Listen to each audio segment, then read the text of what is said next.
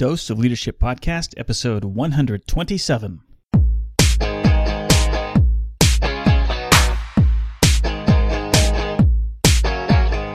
Welcome to another episode of the Dose of Leadership Podcast, the show that brings you inspiring and educational interviews with today's most relevant and motivating leaders. Each episode is dedicated to highlight real life leadership and influence experts who dedicate their lives to the pursuit of the truth, common sense, and courageous leadership. And now, here's your host, Richard Rierson. Hey, welcome to the Dose Leadership Podcast. This is your host, Richard Rierson. Thanks for tuning in, as always. Hey, before we start with the interview, I wanted to ask you are you looking for a leadership coach? Have you ever thought about leadership coaching? Here's your chance. I'm offering free 15 minute consultations. If you're interested, you can send me an email at richard at doseofleadership.com and just put in the subject line coaching, and uh, we'll set up a free 15 minute engagement to see if coaching would be a good fit for you. I specialize in helping um, especially business owners and executives, but it can be any type of individual, any type of professional, any, any of you out there who are searching for greater significance, confidence, and leadership accountability in all aspects of your lives. I think some of the biggest problems that I see that people are facing out there are stagnation and mediocrity in their personal and professional life. We're all searching for greater significance, a limiting self belief, a self image, and a lack of confidence that's preventing us from living out our convictions. Again, a free 15 minute consultation. Just send me an email with your info and in the subject line put uh, coaching. And uh, again, it's at richard at doseofleadership.com. Again, thanks for tuning in, and here's the interview. I'm so excited to have Dr. Tasha Eurich on my show today. She's an organizational psychologist, speaker, and New York Times and U.S. Today best-selling author of Bankable Leadership: Happy People, Bottom Line Results, and the Power to Deliver Both. Her life's work is to help organizations succeed by improving the effectiveness of their leaders and their teams. She has a contagious passion and energy, and Dr. T and her clients call her pairs as her clients call her pairs her scientific grounding in human behavior with a practical approach to solving leadership challenges. Her 10-year plus career has spanned roles as an external consultant and a direct report to both CEOs and human resources executives. The majority of Dr. Eurich's work has been with executives in large Fortune 500 organizations, including CH2M Hill, Xcel Energy, Western Union, Newmont Mining, DCP Midstream, Centura Health, CoBiz Financial, Vail Resorts, IHS, and the City of Cincinnati and HSA. I love how she calls herself a leadership geek, and I knew this is going. to I know this is to be a great conversation because she lab- labels herself as that. Doctor, welcome to the Dose of Leadership podcast. Thanks for having me. I'm excited to dig in. Oh, so tell me how it all began for you. You know, we were talking in the pre-interview that you call yourself a leadership geek, and I love that. I consider myself one as well. And so I, I, I, hope you can welcome me into your tribe of geekdom. So tell me how it all started with you and getting passionate about leadership. As as long as I can remember, I've really always been fascinated by leaders of any kind. You know, business leaders, political leaders, and I think it goes back to just the fact that I come from a pretty long line of entrepreneurs. I grew up, you know, my my whole life with a single mom who started the first nanny school in the country, wow. and I it was so exciting to go to work with her and see all the great stuff that was happening. And so I think it was kind of inevitable that I went into organizational psychology. I thought for a while I was going to be a, a clinical psychologist, you know, more of a tell me about your mother kind of a person, mm-hmm, right. but it just didn't fit. And I was so excited when I found sort of two passions of mine coming together, which are behavioral science, what do we know about human beings, and how do we pair that to help organizations succeed. And you and I, as leadership geeks, both know that leaders are really the engine that drive businesses. And so for me, I had to start there. Yeah, well, I love it, and I love learning from you know people with big brains like you. I mean, sometimes I always joke in my presentations that um, I'm not much for ethereal academics, but when I read your stuff, when I listen to your stuff, when I watch what you say about it, you blend, you have a great combination with common sense, practical applications, but yet there's you're, you're tapping into the kind of the science behind leadership. So educate me a little more for a guy like me who has three brain cells and they're always rubbing against each other. You know what what is the science behind leadership? Sure, and thanks for that question. I, I like to consider myself a business person first and a psychology second. Mm. And part of what that means is doing exactly what you just said, translating the sometimes fairly obscure research on the topic to what does it mean for an executive or a leader or a manager.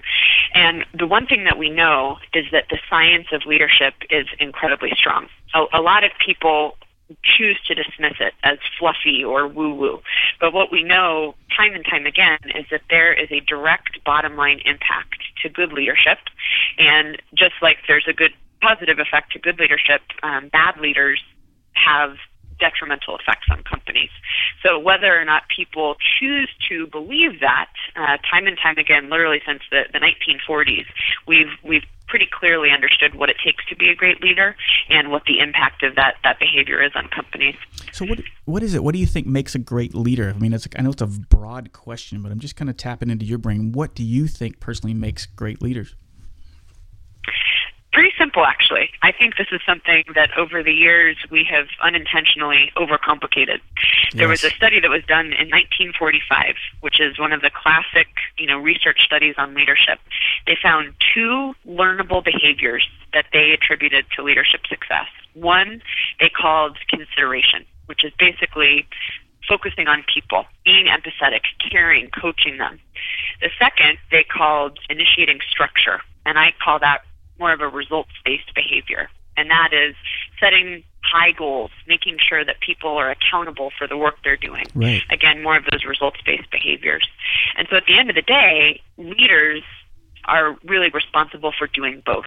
And I talk about this in my book, but for a lot of people, those two behaviors can feel like a trade off.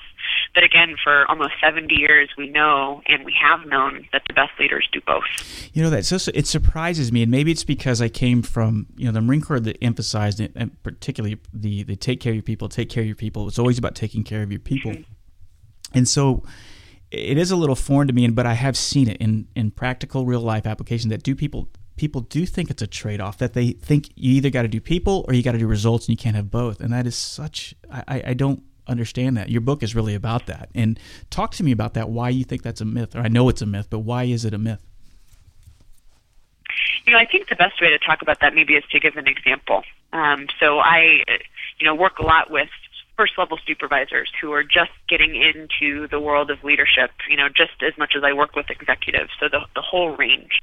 And what I hear most frequently, especially from first line executives, is it is so hard for me to give constructive feedback. Mm. I know that I have to give it, but I every time I give it to someone, I feel like I've ruined their day or I've ruined our relationship. So that's an example of a, a perceived trade-off. Right. If I give this constructive feedback, I'll get better results but it will be at the expense of the people side. Or, and this is what a lot of people do, I could dis- I could be uncomfortable and decide not to give the feedback, and therefore, you know, our relationship is intact, or so someone thinks, but the results suffer. And I see that as, as you know, this people and results tension is the sum total of all of those little choices that leaders are making every day. And again, we know that the most enlightened leaders are, are people like you who kind of look at that question and say, well, what are you talking about? It, it's not a trade off, it's not a choice. And, you know, people, a lot of people know that, but then it's just a matter of saying, okay, how do we break that down into the actions you're taking every day and how do we make that real? Um, so i think you know again it's the sum total of those little little choices for leaders every day. You know i got criticized um, in one leadership role i was in for not not essentially beating him over the head with a wiffle ball bat. And there there is it is alive and well in a lot of areas. I'm curious to what the companies that you've worked for do you see that? What which prevails? Do you see, um, especially mid-level executives or mid-level managers and below, do you do you sense that success means you have to be a driver? Um, you know, and we even sometimes reward. Um, in personality tests, for example, that driver mentality, that driver relationship. And, and it's funny, I've seen people take those personality tests and they want to be the driver. Um, I just don't think being a driver is necessarily a key for leadership success. I know that was kind of a, a rambling statement there, but but do you see um, that driver mentality being as uh, the perceived road to success, I guess?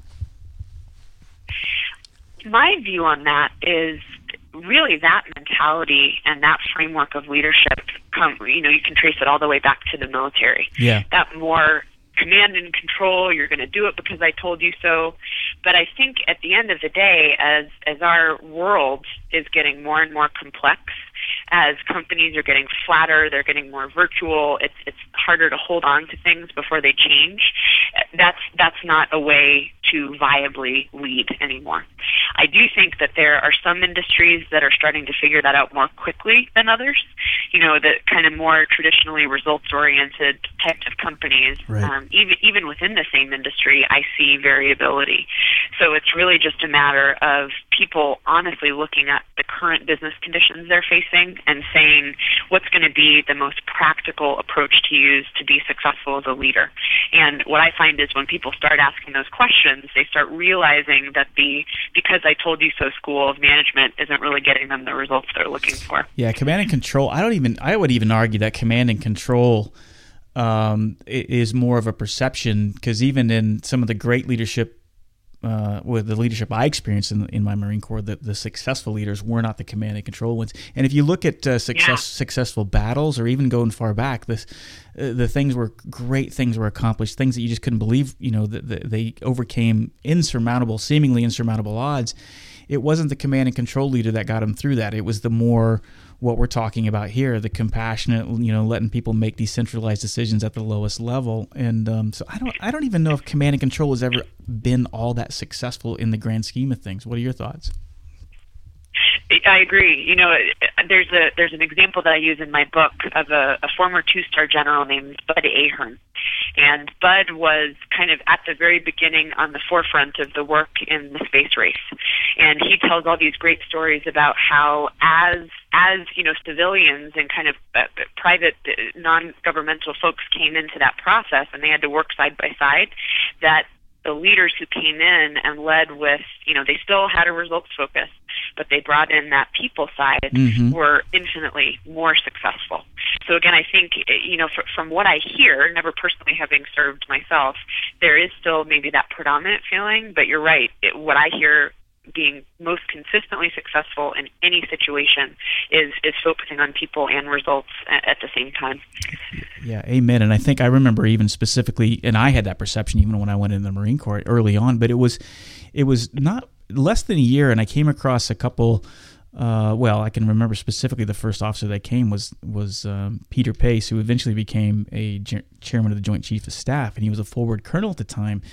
But he came in and he talked and he started talking about his first platoon 20 years back in Vietnam and he started talking about his folks and you saw this compassion you saw this human being emerge and he and he was that was the first lesson that I got about the really great leaders the ones that you would fall literally through the grates of the hell had a great sense of vulnerability and transparency. And there's tremendous power in that. I love how you talk about transparency in your book uh, particularly in part one um, be human and drive performance. Talk about transparency and authenticity with me. One of the the biggest mistakes I see leaders make at all levels is feeling that they have to withhold information. And I think different people do it for different reasons. They're busy, they don't have time. They don't want to release information and then change something and have everybody get confused. Or, or simply they believe that information is power and holding it right. close to their chest serves them in some way. Right. What I see all the time is that in the absence of information, employees will almost always create conspiracy theories. Yes. So you might do one thing, uh, which which is fairly innocuous, and maybe you don't think twice about it. But if you don't share the intent behind it, the context behind that decision, your employees will almost immediately go to some kind of a nefarious motive. You know, oh, yeah. we're cutting budgets, and therefore layoffs are just days away. All right. from you know one simple discussion and to buy paper for the printer that's less expensive. So I think I think transparency is an example of something that doesn't feel like it's the right choice, but leaders who go out of their way to constantly provide context and provide their personal intentions and motives for why they're doing what they're doing have have happier people and their teams are almost always showing better performance oh. than those who who kind of keep it too close to their belt. I love that. I love what you just said, and it's so critical. And I just want to repeat what you said about the the intent, uh, particularly the word intent. And and um, I, I talk to, to, to companies a lot about that, where they say if you could just we when things don't go right, we tend to dive deeper, deeper into more detailed plans and plans. And that drives me absolutely crazy. When I, especially the leadership mm-hmm. should should be focusing more on developing their intent and communicating with abandon what their the why, what the outcomes they want to achieve, and why they want to achieve it. And once you do that, man, it unleashes a tremendous amount of creativity, flexibility, and um, and and results. And I, I don't know. What are your thoughts on that? it, one of the most powerful communicators of that message, evangelizers, is Simon Sinek. Oh my God! Um, yes. His whole spirit of start with why. Yeah. People don't buy, you know, what you do. They buy essentially why are you doing it. And so for leaders to take a step back, anytime you're making a decision, you're communicating something, it's as simple as saying, here's why we're doing this. And if you if you take that time and you are authentic, it saves so much problem, so much heartache. It makes your life easier at the end of the day. Yeah, we feel like we got to wear masks sometimes. I guess. I mean, I'm I'm guilty of that. In, in my, and I look back at the early stage of my leadership career. I think you, you think, well, I've got to be the leader. What does that even mean? When really you should be focused on be, on being human, right? I mean, just be yourself and and be completely authentic and transparent. Which being authentic is is not as easy as it seems. I understand that. I mean, just saying to be authentic. I mean, it takes work because I think we're just kind of conditioned um, maybe throughout life. I mean, you're the you're the doctor on this. Why do we why do we feel like we got to wear masks? I mean, where does that come from? I, I'm actually doing a keynote tomorrow where that's g- going to be the real focus of my talk. This notion that in in modern organizations, for whatever reason, there's this feeling that I have to come in and be the work version of me, the Yeah. professional version. And you know, I, I use my, myself as an example. My most likely in high school literally was most likely to tell everyone her secrets and then swear us all to secrecy. so I was probably the mo- overly authentic kind of a person when I entered the workforce. But but very quickly I started to to butt up against that culture, you know, and I started to feel like maybe I should listen to that common wisdom. Never let him see you sweat. It's better to keep your mouth closed and be thought a fool than open your mouth and prove it. And it, it sort of happened without me even knowing it, and I realized that I that I did have this mask that I was wearing. Yeah, So, so my view is, is if somebody like me, whose job it is, is to help people get away from that, there's just something incredibly tempting about it. The, the way organizations are set up, the concept we have about what a successful leader is, and I think it requires a pretty significant leap, leap of faith on a leader's part, especially if they're going against, you know, maybe they're in a really kind of tough industry. They're going to have to unlearn a lot of what they have learned to date. But nine times out of ten, you know, really like 99% of the time, when a leader takes that leap of faith, they immediately know that it was worth it and Oh, they, yeah. they want to do it more. yeah. We you know we've hit on a lot of high points of the book. Let's talk about bankable leadership. What a great read! I, I highly encourage it to everyone out there. What what is the genesis of it, and uh, how how did you come about writing it? So the the first place that I started with this is that there are over 100,000 books on leadership Wow. available if you just go to Amazon and type leadership books. So I, I put a lot of pressure on myself to write one additional book that should be out there that wasn't just saying something in a different way or you know kind of parroting what we know before and the approach that i decided to take was to try to write one book that could serve as somebody's leadership field guide to essentially get them 80% of the way there to being a successful leader. The reason I did that is every single day when I'm working with executives, I hear people say, Oh my God, you know, I, I've been wanting to read this book. It's been sitting on my nightstand for six months. It, it is a huge time commitment to just read one book. And so, what I really wanted to do is encapsulate everything we know about leadership and some of the sometimes surprising scientific facts that we have uh, into one volume. And, and again, nobody's going to read one book and wake up and be Nelson Mandela. But what I wanted to do is arm people with really, really practical takeaways that would get them much, much closer. Well, uh, my litmus test again, and I love I love the way you write. I love the way the book is laid out. It's full of common sense, and that's what I think you, you really hit on the mark. You know, when you combined um, kind of the the big brain academics behind it, but in such a common sense, practical way that everybody can understand. I mean, I think you've you've got a home run here, and I think. Um, I don't know. It's great, and it's full of just kind of, like you said, common sense, practical advice that everybody can use. I love too how you believe that everybody is capable of becoming a better leader. Where do you think? You know, it's a it's a cliche question, but I love asking this of, of leadership geeks like yourself.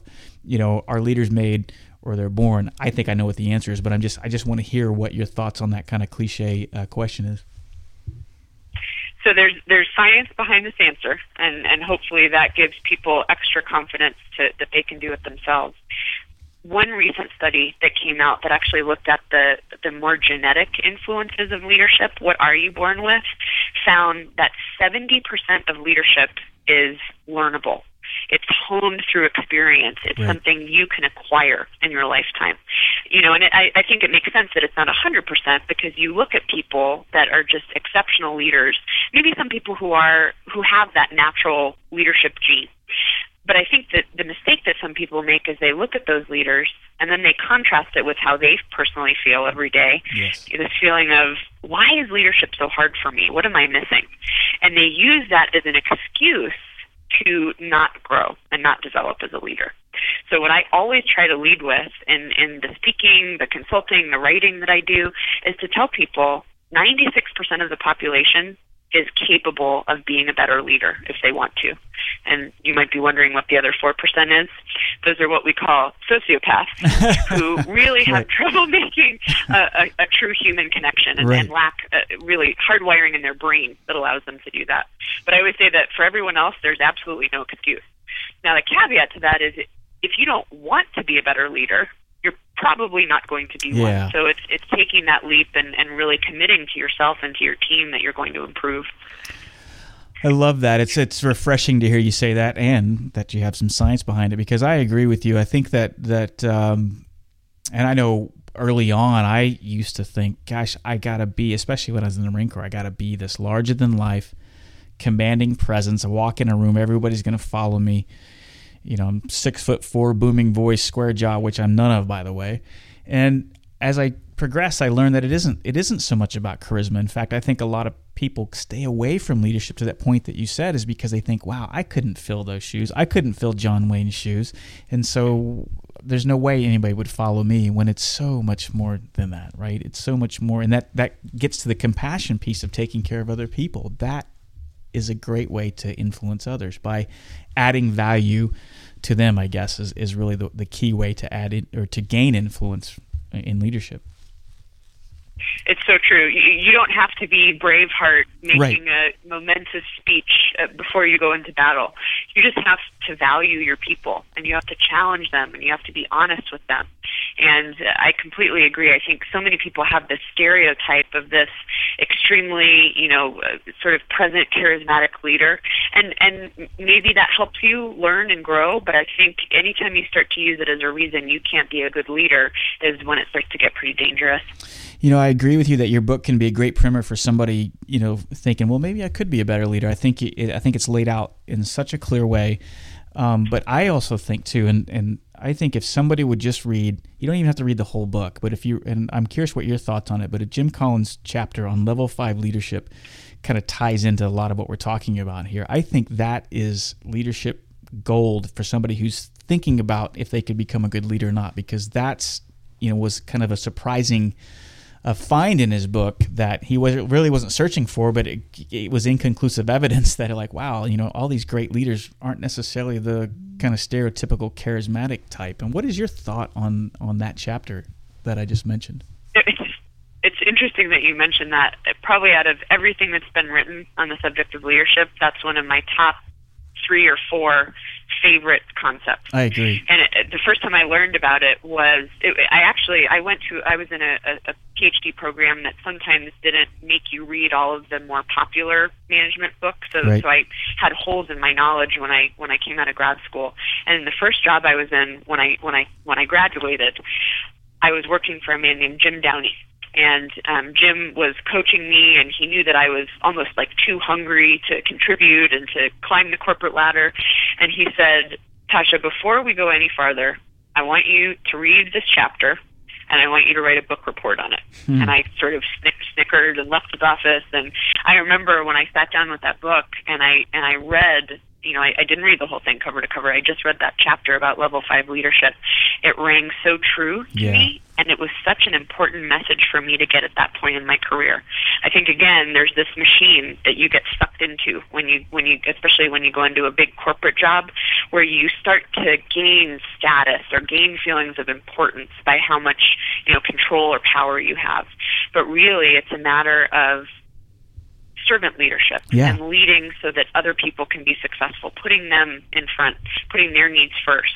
And obviously, you're not running a, a welfare organization, so I, I think it's it's important to to say what that means and what that doesn't mean. But I think that's one of the most important concepts of leadership that that anybody should should know about. Oh, I'm so happy that you felt that way too. It was it was that was a transformational kind of aha moment for me when I read that chapter, and it, it put all that previous leadership training I had into complete perspective, and it kind of unleashed or unlocked something that I was trying to get out, but I couldn't articulate it, and then that kind of just that chapter just did it for me. It unleashed it. I'm like, nah, yeah, this is what I'm talking about, and so uh, it, I think it's it's that powerful of a chapter, and uh, it's it's refreshing. Yeah, and it makes it okay. It Yeah. makes it okay to not be, you know, a power grabbing spotlight hog, essentially. Right. Saying that's not only um, what what you can do, but it's what you should do as a leader, and that's what helps you be most successful. Yeah. Well, the parts in your book, you part one, be human and drive performance. Part two, be helpful and drive responsibility. Part three, be thankful and drive improvement. And part four, be happy and drive productivity. What do you think is is in the, the remaining time we have left? What is kind of your Jim Collins chapter, if you will? What is what is that piece of the book is your favorite piece that's going to transform somebody else's thinking and open up that lock like like Jim Collins's level five did for me? Wow, that's a pretty intense question. My immediate reaction is to be a consultant and say, well, it depends. I actually think that there's some truth to that. Right. One of the things that people say about the book when they read it is, wow, this book is about everything.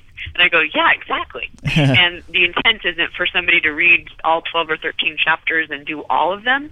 It's for people to kind of read the book and connect whatever their biggest current struggle is with with a tool or with one particular skill that they can start trying. And so I think if you know if somebody's only going to read one chapter, I would actually suggest that they look at the conclusion.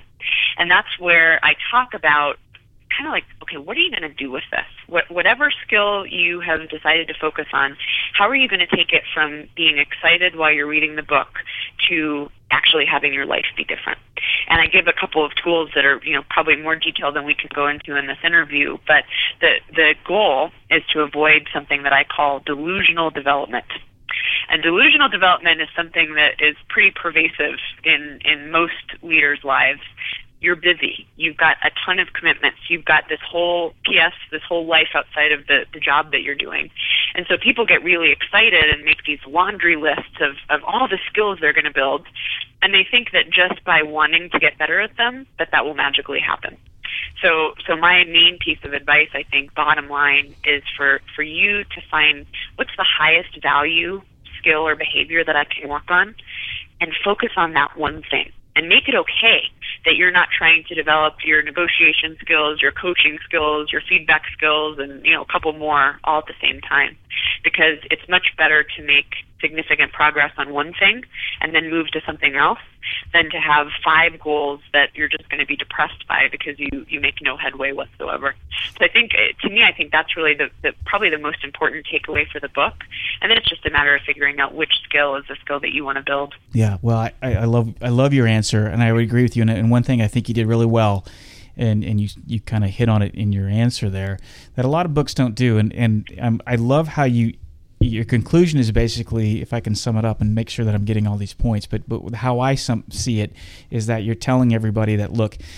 You know what are you going to do with this? Leadership is not. You know you're not going to read this book and become a, a good leader. You're not going to listen to this podcast episode and become a great leader. You're not going to go to a seminar and be a great leader. It's a day by day by day process. It's something that you invest in until the day that you check out. And you're right. In whatever piece Yeah. you want to work on, you work on it. And um, and uh, and the intent and the other kind of theme of that conclusion is the intentionality piece is what you're hitting on. And um, it really is about intentionality. You know if you want to become a better leader um, you can become one. Um, doesn't mean it's going to be comfortable but uh, you can definitely become one. So I think I think you got a great it, uh, it's a great find. It's a great read. Trust me I read a lot of leadership books and I really enjoyed I'm this sure. one I, I really enjoy this one and I think it's it's really good for if you're just starting out, or even if you're leadership geeks like you and I, I think that um, you can get something out of it. So, so kudos to you for the for the great work. Well, thank you so much, especially coming from you. That made my day. Oh well, Guys, this is so much fun. I love talking. I, I knew this was going to be a fun conversation, and I was exactly right. I hope I hope I met, like I said, the uh, the level of geekdom tribe that uh, that that you can accept me with open arms because it was a fun a fun conversation. Affirmative. Affirmative. But uh, thank you so much for coming on the show. Where can people find you and get in touch with you? And uh, obviously the books. I'll have links to all these things. But where can people get in touch with you? So they can find me at um, my very difficult to spell name.com, which is Tasha Eurich, T A S H A E U R I C H dot com. That's where you can learn about my speaking, my consulting, and then if you want to learn more about the book, it's www.bankableLeadership.com. And just to, to help people get the most out of their, you know, own focus and development, there's a free, totally no strings attached assessment that people can take if they go to bankableLeadership.com. And the cool thing about it is you fill it out for yourself, and then you send it to five to ten of your closest friends and coworkers who will also give you feedback. And it really talks about how much do you focus on people versus results, and how can you get more balanced. Dr. Tasha Eurich, everybody, uh, check out her book. Uh, what a great guest. Uh, I look forward to maybe having you back. There's so many things I'd love to talk to you about, and I look forward to maybe collaborating with you in the future in uh, some arenas. So thank you so much for coming on the show. Thanks for having me. See ya. Richard invites you to become a part of the Dose of Leadership community. Visit doseofleadership.com and sign up to receive his free Common Sense Leadership ebook, a guide that highlights how all of us can learn to become calm, confident, consistent, and courageous in all aspects of our lives. Richard is also available as a speaker for your next event. Richard specializes in practical leadership and change management. He has a philosophy of inspiring everyone to think and act like a leader, which is based on timeless natural principles and common sense. You can get more info by visiting doseofleadership.com.